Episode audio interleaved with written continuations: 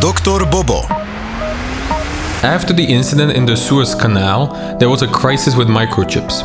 Many thought the crisis would solve itself after the incident was resolved and that the microchips would not be missing. But the chief executive of Intel, Pat Gelsinger, is not so optimistic. He claims that the entire microchip crisis could last for several years. Gelsinger claims that Intel, even with their new factories, is not able to satiate the growing demand for microchips. Gelsinger also states that the pressure was here already for a few years, and the entire Suez Canal fiasco was just the tip of the iceberg.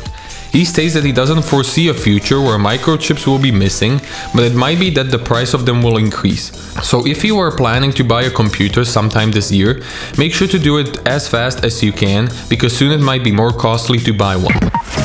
Dr. Bobo.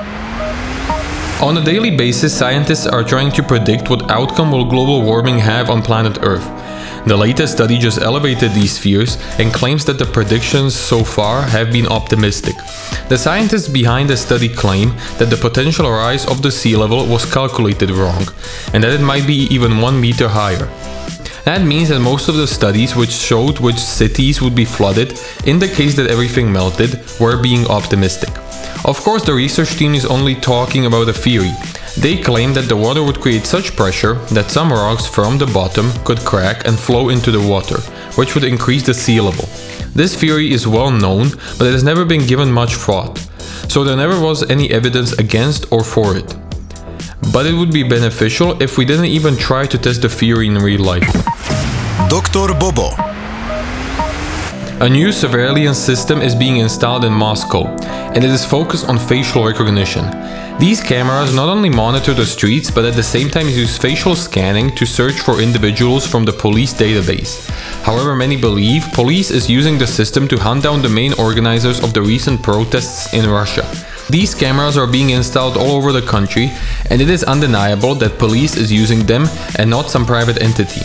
The police started to even make arrests based on these cameras. The system is not fully implemented, but already many Russians and other countries don't want this to happen. But who knows, maybe if Putin would stop reading Orwell's 1984 and choose some different literature, maybe then Russia would be full of other ideas. Dr. Bobo. Not so long ago, we talked about crypto art. Even if many skeptics claim that it's all a bubble, many people seem to profit heavily from it. A college student, Zoe Roth, recently did. She managed to sell a famous picture of her for half a million dollars. The photo, which was taken by a family member, shows Zoe standing in front of a burning house and smiling. The photo was initially put on Facebook, from where the entire craze started. The picture was a hit of the internet and was turned into a meme. It has since been forgotten until today. The digital copy of this photo was sold recently for half a million dollars, and Zoe wants to use the money to fund her college, and the rest she wants to donate to charity. Dr. Bobo. Even if in the past months it seemed that the growth of Bitcoin is not stopping, it has recently entered a phase of stagnation, but other cryptos keep on rising.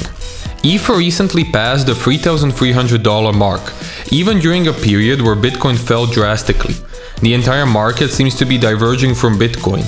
Many cryptocurrencies seem to have their own growth and contraction periods not based on the performance of Bitcoin. Many bankers say this is due to the influx of new buyers into the market, which makes both the choice and opinions about different coins diverse. Many ask the question when will the craze end? Some say that never, and right now is a good time to invest. Some say that the prices will be around the numbers they are today for a long time, and many skeptics believe that there will be a sharp decline soon. The market, however, is not so simple to understand and often unpredictable, as we could see many times.